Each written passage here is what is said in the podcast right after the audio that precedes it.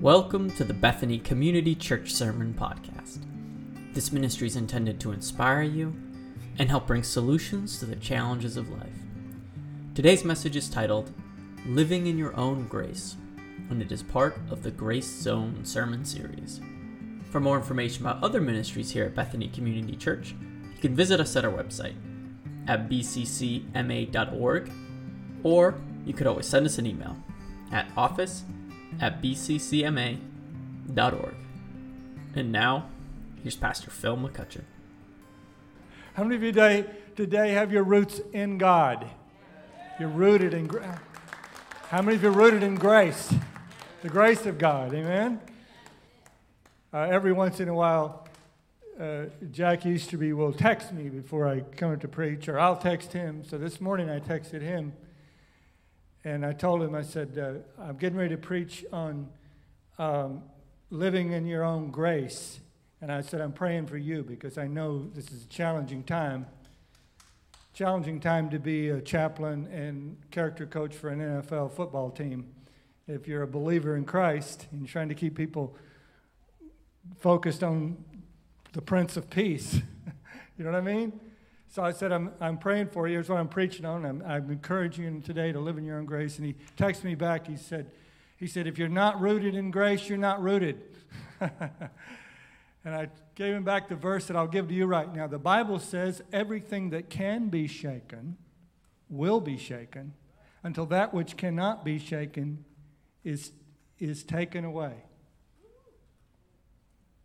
I, am sorry, I, I misquoted the until that which cannot be shaken remains. Let me say it again. You, you aren't listening anyway, right? Everything that can be shaken will be shaken until that which cannot be shaken remains. A whole lot of shaking going on, right? that's, a, that's a Jerry Lee song. I'm not talking about a Jerry Lee song, I'm talking about the world that you live in. God is good. God's on the throne. Amen? All right.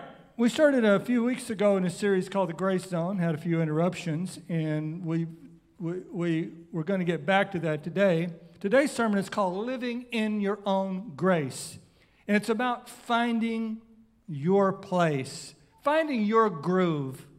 It's about realizing your unique approach, realizing what God is giving you grace to do, how God is giving you grace to live your life, not somebody else's, how God has given you grace to do your ministry, not somebody else's. And it's unique, and God, we're going to talk about it this morning, God has a secret wisdom that's only for you and not anybody else. Let's do a little recap though.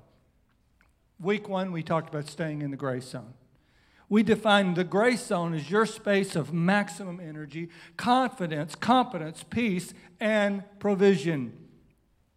We, we told you four things. Four things you can't do and stay in the grace zone. You can't nurse resentment, unforgiveness, and jealousy toward other people and stay in the grace zone. You can't reject yourself. Number two, you can't reject yourself and compare yourself to other people and stay in the grace zone. Number three, you can't live in discontentment about your opportunities and your assignments and stay in the grace zone. Number four, you can't be deluded about your own weaknesses and own, own sinfulness and stay in the grace zone. So we talked about that week one. Week two, we talked about the state of grace when life throws you a curve, when life allows suffering to come into your life. In Romans, uh, 1 Corinthians chapter 12, verse 8, Paul said, Three times I pleaded with the Lord to take it away, meaning the, what we call the, the Bible calls a thorn in the flesh. But he said to me, My grace is sufficient for you. My power is made perfect in weakness.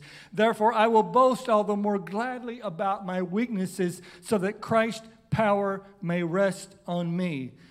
Sometimes in life, God takes away our suffering and our pain. Sometimes God says, No, I'm not taking away the problem. I'm going to say yeah, I'm going to say no to taking away your problem, but I'm going to say yes to your joy. And it's going to be an emotional miracle. It's not going to make any sense. That's why it's called the peace that passeth understanding. You know why they say it's the peace that passeth understanding? Because it's a peace that passeth understanding. That's why. it doesn't make sense. You're going to be happy and have joy and have peace, and nobody's going to be able to figure you out. So, week three, Mike Cordry back here. I think is that Mike? Is that you? I, can't tell you. I didn't know if you were here to do a stick up, a hold up, or or or not with a mask. You know.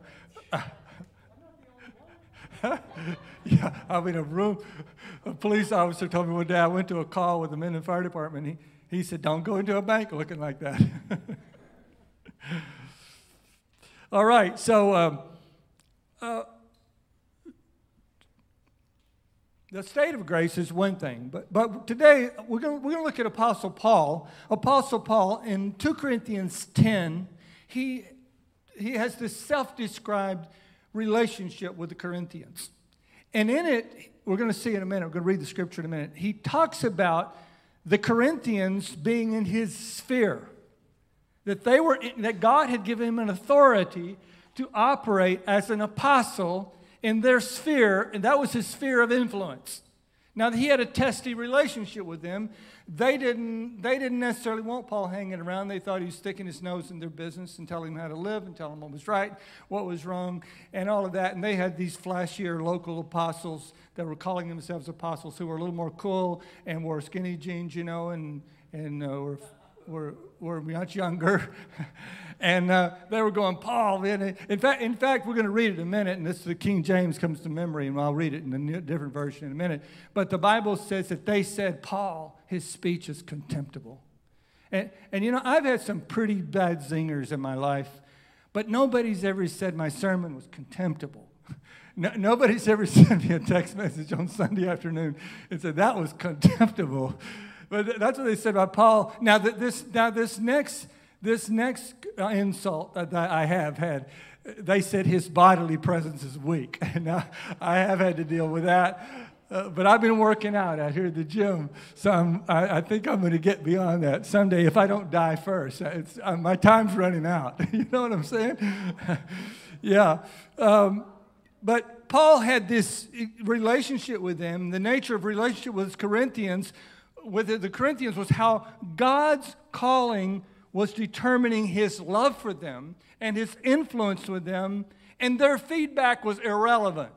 So that's what I want to give you today. I want you to help you discover and re- realize that there's a grace on your life, there's a grace for you in an area of competence, an area of influence for you to operate in that it's nobody else's business.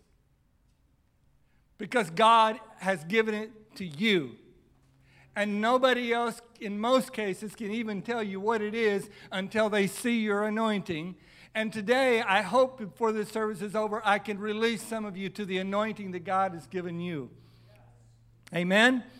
What is the sphere of influence granted to you by the grace of God? That's the question today. And we're going to read. Let's go to 2 Corinthians chapter 10, verse 7. Paul's talking to the Corinthians, and he said, Look at what is before your eyes. If anyone is confident that he is Christ, let him remind himself that just as he is Christ, so also are we. See, he's having to defend himself to the Corinthians a little bit. For even if I boast a little too much of our authority, which the Lord gave for building you up and not for destroying you, I will not be ashamed. I do not want to appear to be frightening you with my letters. For they say, his letters are weighty and strong, but his bodily presence is weak and his speech of no account. Let such a person understand that what we say by letter when absent, we do when present. Now, now he's, he's going to get sarcastic right here. Not that we dare to classify or compare ourselves with some of those who are commending themselves, just dripping with sarcasm. But when they measure themselves by themselves and compare themselves with one another, they are without understanding. Boy, that's a you ought to circle all of that because that, that's what we're talking about today. When they compare yourselves among yourselves without understanding. But we will not boast beyond limits. This, this, is, this is the core of what I'm preaching today. But we will not boast beyond limits, but we will boast only with regard to the area of influence God assigned to us to reach even to you. What is God assigned to you, friends? You, you ever just move in the company of certain people and you know you have a responsibility with that certain group of people. You can feel the weight of your responsibility for that certain group of people. Ever see a problem and you just know that solving that problem is in your realm of competence? Ever see a burden that you just knew you were supposed to pick that burden up?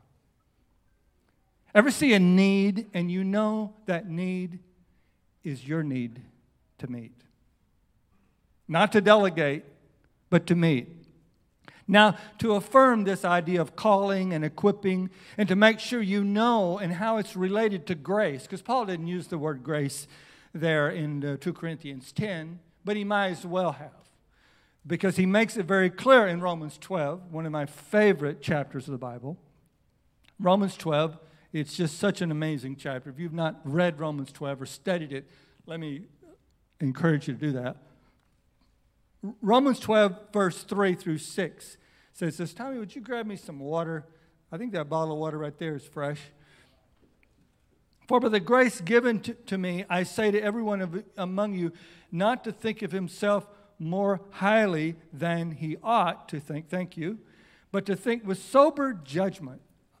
Uh, uh, but to think with sober judgment, each according to the measure of faith that God has assigned. Very important. For as in one body we have many members, and the members do not have the same function, so we, though many, are one body in Christ, and individually members one of another, having gifts that differ according to the grace given to us. Let us use them. So let's get into this. What is li- what? Uh, let's first of all, what li- what living in your grace on grace is not. It is not exemption from moral, relational, and ethical practices don't, that don't fit your style. You don't get to go, hey, I'm a prophet. My ministry is to, to offend people and set people straight. Don't expect me to be nice, because that's not my anointing. No, all the scriptures in the Bible about be kind to one another, be clothed with mercy, be tenderhearted. All those verses are for you prophets too. Now, you may have to work at it a little more than some of the other people because you, let me you something. Your strengths identify your weaknesses.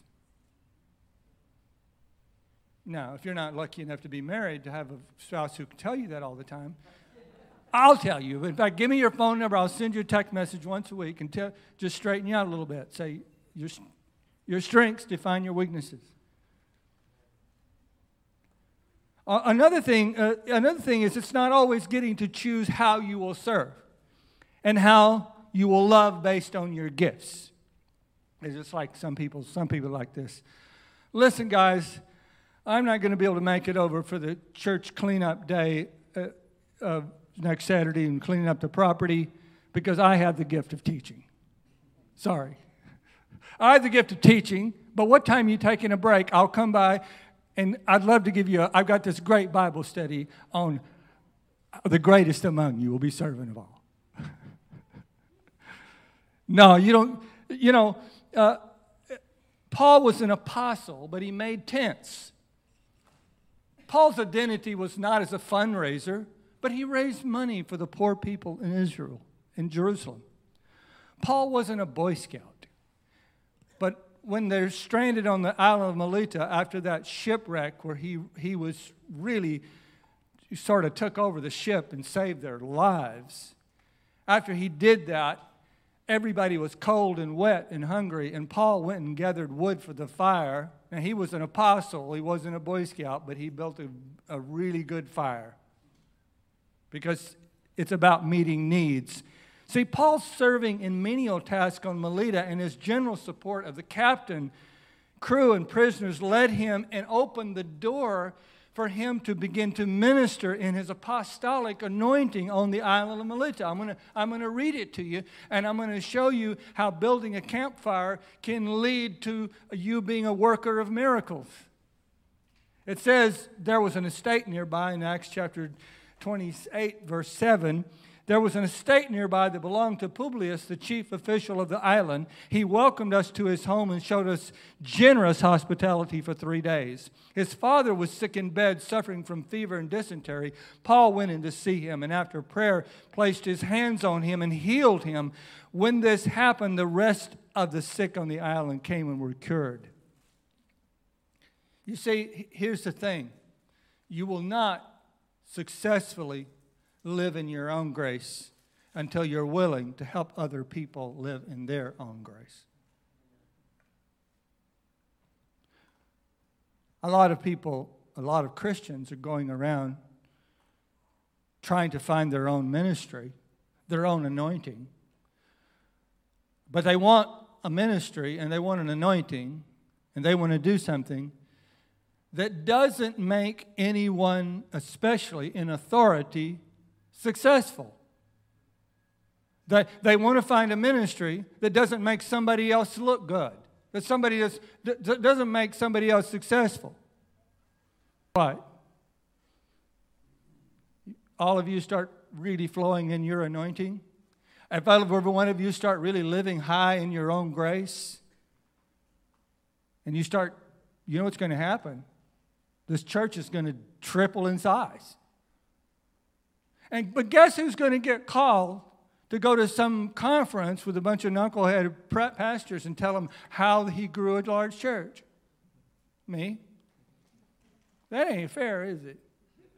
Of course, it ain't fair. What can I do? I remember uh, we were, uh, Sherry and I were in this church in Florida for a little while. And, and that, that pastor had quite a few problems. And, and that all played out as time has gone on with, with this guy. And, uh, but I remember that church went from 11 to 1,400. It was phenomenal. And uh, part of the reason was a woman named Dolly. Dolly was a greeter on steroids. She made everybody feel loved and welcome when they came in that church. She didn't care. She didn't care that she was making Pastor look good. She didn't care. She, I don't think she even thought about it. She was living in her own grace. she, was, she was in the zone, man. She was in the grace zone. One night, it was a Friday night service, and I went to service, and I had to leave early. And so I'm sneaking out the door, and I see Dolly running across the parking lot to another vi- to a visitor who had left early, running as fast as she could way across the parking lot to their car to tell them how glad she was she ca- they came to her church.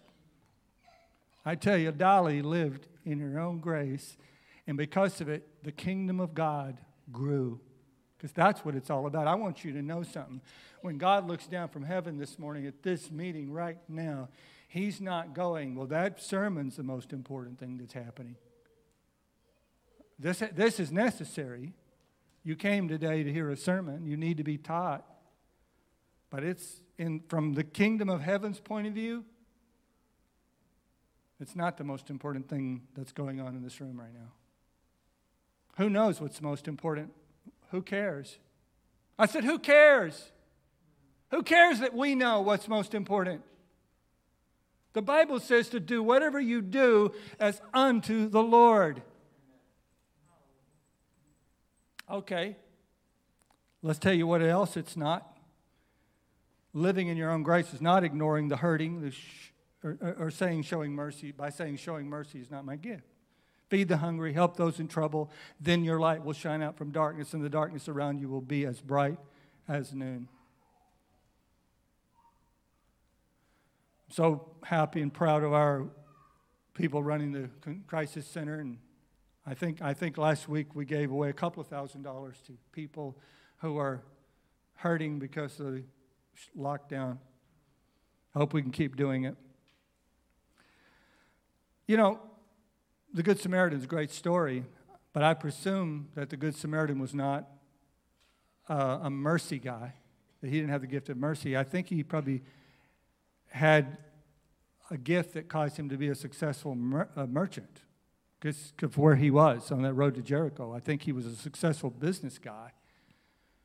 But he but there was a guy in need in his path. So people that live in their own grace still meet needs in their path that aren't related to their gift. But I want you to notice something about the Good Samaritan's really important.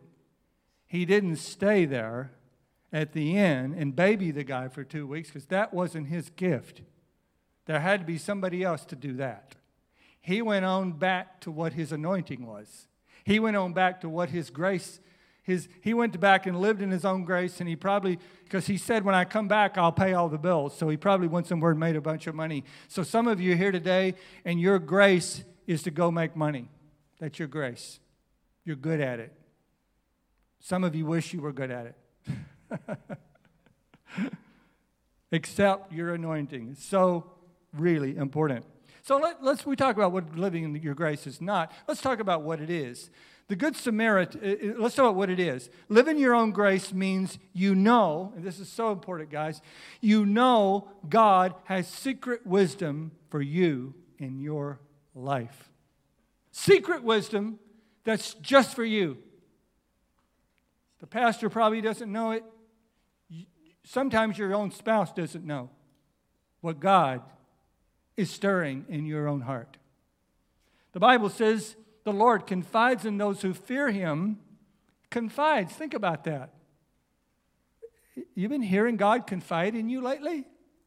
I've been hearing God confide in me lately. I really have. The Lord confides in those who fear him. He makes his covenant known to them. And then there's Isaiah 45 3 I will give you hidden treasures, rich stored in secret places, so that you may know that I am the Lord, the God of Israel, who summoned you by name. You ever wonder why you're interested in what you're interested in? Ever wonder why you care about what you care about? You ever wonder about why you're perfect for one situation and you're a disaster in another? you think that's some accident? You think there's not the finger of God is not in that? You think the finger of God is not in that? Someone writing about Albert Einstein said this he regarded the intuitive mind as a sacred gift, and the rational mind as a faithful servant. Einstein actually did make this statement No problem can be solved from the same level of consciousness that created it. So, so what's he saying? He's saying, he called it intuition, but I call it the secret wisdom of God. What, what he's saying is, we come into life and we need a, we, we, need, we need a different divine perspective and that God has given everybody, you, uh, every one of us who are children of God, different divine perspective. You see, Jesus had it all. Jesus had all the gifts, all the anointings. Jesus had all, he, he, he, lived, he lived in every grace that you live in. He lived in all, all of them at the same time. That's what he was so powerful. But when he went back to heaven, he distributed himself across the vast body of believers so that we together form the body of Christ. So you've got a piece of Jesus in you. I've got a piece of Jesus in me. You've got a, you've got a Jesus interest in you. I've got some Jesus interest in me. And we need to quit criticizing each other. And we need to quit, quit, quit giving each other a hard time because we don't have the same interest. We need, we need to start to work together. And we need to start putting our anointings together because the only way we can be Jesus to the world is if we put ourselves together and together we look like Jesus.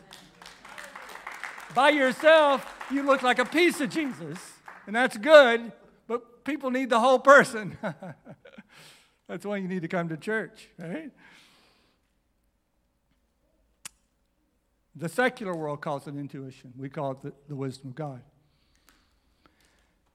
Some of you know Jill Sullivan. Jill, Jill came to Bethany and John a couple of years back, uh, 90, 9091, right in there when we were out in Upton. And they pastored um, Tri County Full Gospel in Franklin. Unfortunately, John passed away recently. And uh, I uh, began to go visit John when he was at St. Elizabeth's in Boston. He had a long battle with cancer. So I started visiting him at St. Elizabeth's and I started calling him regularly. I felt like God just put him on my heart because I just he just didn't have a pastor, you know. And I just felt so burdened for John and just wanted him to be healed like like nobody's business. But it became apparent that it wasn't going to happen, you know.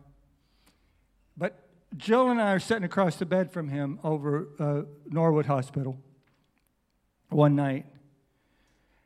And I knew that for 25 years or so, Jill has been taking, taking in drug addicted babies. She's taken in so many drug addicted babies, she's totally lost count. I, tried, I called her yesterday for permission to tell her story today in the sermon, and she couldn't even remember how many drug addicted babies she's taken in. And she felt a desire to do this. About 28 years ago, her mother said, Jill, I don't think you ought to do this. This is, are you sure you want to do this? And she said, I just had to do it. And she, she told me this over the bed that night. And some of you are going to appreciate this because you know Sam and Tilly. How many of you know Sam and Tilly Rady? How many of you knew them? You know what her great inspiration was? Sam and Tilly. She saw Sam and Tilly and the way they treated Renee, their daughter with cerebral palsy. Talk about people who lived in their own grace. Those two people lived in the area. You know, Tilly passed away a, a, few weeks ago. In fact, she passed away the day after Jill told me the story, which I thought was kind of interesting.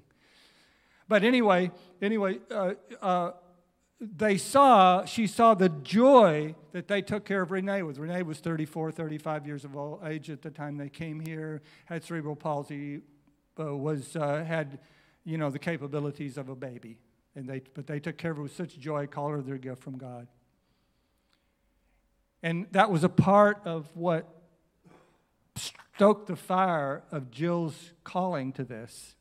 And here's what's surprising. I called her yesterday and I said, Here's what I want to know. So I told her what I'm, here's what I'm preaching on tomorrow. I, I mean, two days ago I called her. I said, Here's what I'm preaching on Sunday. And I want to be able to tell the folks how they can know God's calling them to do something. I said, How did you know? Because I told her, I said, Everybody can't do that. Everybody doesn't have the grace to do that. But you obviously have the grace. She said, I don't know. She said, But I know when my phone lights up with a phone call from DCF, Department of Children and Family Services, I get so excited. My adrenaline starts pumping. I get a shot of adrenaline. I said, Well, you just told me how it works. God has wired you so that your heart is moved by what He's calling you to do. Amen. That's the secret. That's the secret, guys. That's the secret. God doesn't just go around commanding you to do stuff. Now, He can do that. He's got a right to do that, by the way. And sometimes He has to command me to do some stuff that I don't want to do. But God doesn't just go around saying, You better do that. No, God moves you. God moves you at the very center of your being so you would rather die than not do that thing. You don't, you, you're, you're crippled for having joy in life unless you do the thing that is burning inside of you. And, and it's a lot, I'm going to talk in a minute about passion because it's a lot it's a lot deeper than just this whole advice go do your passion, go do your passion. It's a lot deeper than that. So let, let me quickly uh, give you a quick list, I'm going to move very quickly, of, of three things that Paul did to know his grace zone or, or of what his grace was. Let me give you three quick things. There's, there's, a, there's 20 things, but uh, you don't want to you don't want to hear them. I know you don't. You're getting hungry. It's 12 o'clock, 12:08. Number one, he experienced spiritual birth.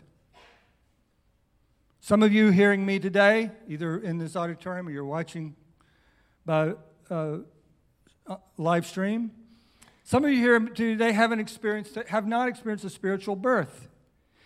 Others of you have experienced a spiritual birth, but you're not feeding the baby. You know what I mean? The person, the baby Christ came alive in you, and you've been starving him. Get in the Bible, get in the Word, get involved with Christian fellowship, do all the things. Read, read once in a while. Start sharing your faith. Do the things that feed the baby. Number two, he committed his life to the will of God. I heard about a pastor whose sons came to him and said, Dad, I want to be a Christian. And he said, Son, what do you want to do for your life's work? He said, I want to drive a race car. And he said, Well, what if God called you to be a janitor? Would you do it? He said, No. His dad said, Well, you're not ready. he came back a few days later. He said, Well, Dad, I thought about it. And I decided if God wants me to be a janitor, I'll be a janitor. His dad said, You're ready to follow Christ now. You're ready to be a Christian. So we have to commit our will to God. We have to do that. You're not going to, you know, but fortunately, it's what I said while ago. You're not just going to be told what to do. God, by His grace, is going to move you from the core of your being. The third thing that Paul did is he consulted with God about his place in the world. Galatians 1:16, but when God who set me apart from my mother's womb called me by his grace was pleased to reveal his son in me so that I might preach to him among the Gentiles, my immediate response was not to consult with any human being. That's incredible. Paul said, Paul said, There's something about my calling that is so personal that it's between me and God. Now, it was certainly confirmed by others later, but initially it was God. Uh, see, God places people all over the world in every strata of society to be his representatives. Some people will spend their life with the rich and famous, some with the poor and the destitute. Some will spend their life making a lot of money, some will spend their life living frugally but joyfully and humbly. Everybody can live victoriously, though, in their own grace by being. And see, living your own grace, and here, here's the last thing I want to talk about today living in your own grace benefits you, but it's never about you. Living your own grace benefits you, but it's never about you. My sister in law, who's gone on to be with the Lord, started a crisis pregnancy center a number of years ago. And one day, uh, they get, uh, a lady came and um, she thought she thought uh, it was an abortion clinic, and uh, they informed her it was not. But would she be willing to sit with them and talk about keeping the baby? And she said, "No, I won't." But they, they said, "Well, would you take a book to read if we gave it to you?" She said, "I will." And they gave her a book written by a lady who survived an abortion, got thrown in a dumpster, and lived. And uh, uh, so a few days later, this woman comes back after she read the book, and she said, I, I'll, I'd like to keep the baby. And so they worked with her, and they got everything set up so that when the baby was born, she did not want to. She did not want to raise the baby. Didn't feel she could. And uh, they, when the, they got everything set up for the adoption, and there was a hospital and everything. The family that was supposed to adopt the baby showed up and she looked at that family and she said, No, I'm not letting him go with them. She had a little boy. She looked at my sister in law, they're late 50s at this point, you know, 58, 59. She looked at Joe and Judy. She said, I'll only let the baby go with you. God just spoke to them at that moment and said, You're going to raise a baby when you're nearly 60 years of age. And uh, it's been rough. I don't know if Joe's watching, but I know he would say, Amen. It's been really rough. After a while, Judy got sick, passed away. My brother, you don't know my brother, but my brother is Mr. Spontaneity. That's a, that's a McCutcheon trait. My dad would get up in the morning and say, I think I'll breeze down to Austin today. Austin was 300 miles away. And there, there would go dad down the road. And that's kind of a, that's my brother. And he's got a, a young boy. And not only that, a couple, three, three, about three years ago, they, they diagnosed him with Asperger's. Now, I don't know if you know anything about the autism spectrum, but those, those young people need order. Order is not my brother's thing. And it's been hard. And I prayed, I've been down there, I prayed and just prayed for Isaiah. It's been rough. And uh, asked my sister, my niece of the day when they were up here and putting the sound system in. My, my niece's husband put the sound system in. I, I said, how's, it, how's Isaiah? Because last time I talked, it wasn't, it wasn't great. She said, it's going great. And I called Joe a few days later, how's it going? Because I wanted to see if he was con- confirming it. I didn't tell him what she said. He said, it's going great.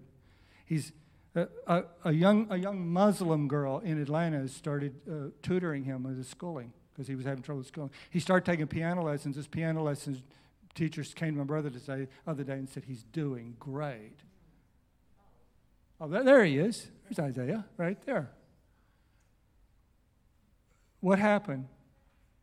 Wasn't, that, wasn't, wasn't of Joe's choosing necessarily in the end, but Joe has lived in his own grace. And God is going to give success when you get into your groove and what you're called to do. And Joe, Joe's the pastor of the homeless people in Atlanta. He is the pastor of the homeless. If anybody ever asks you who pastors the homeless people in Atlanta, it's Joe McCutcheon, pastors the homeless. Uh, thousands of homeless people call him Pastor Joe. He lives in his own grace. And that's what God is calling you to do today. I'll tell you something. I'm going to say this quickly. I'm running a little over my, over my time right now. But I want to say this.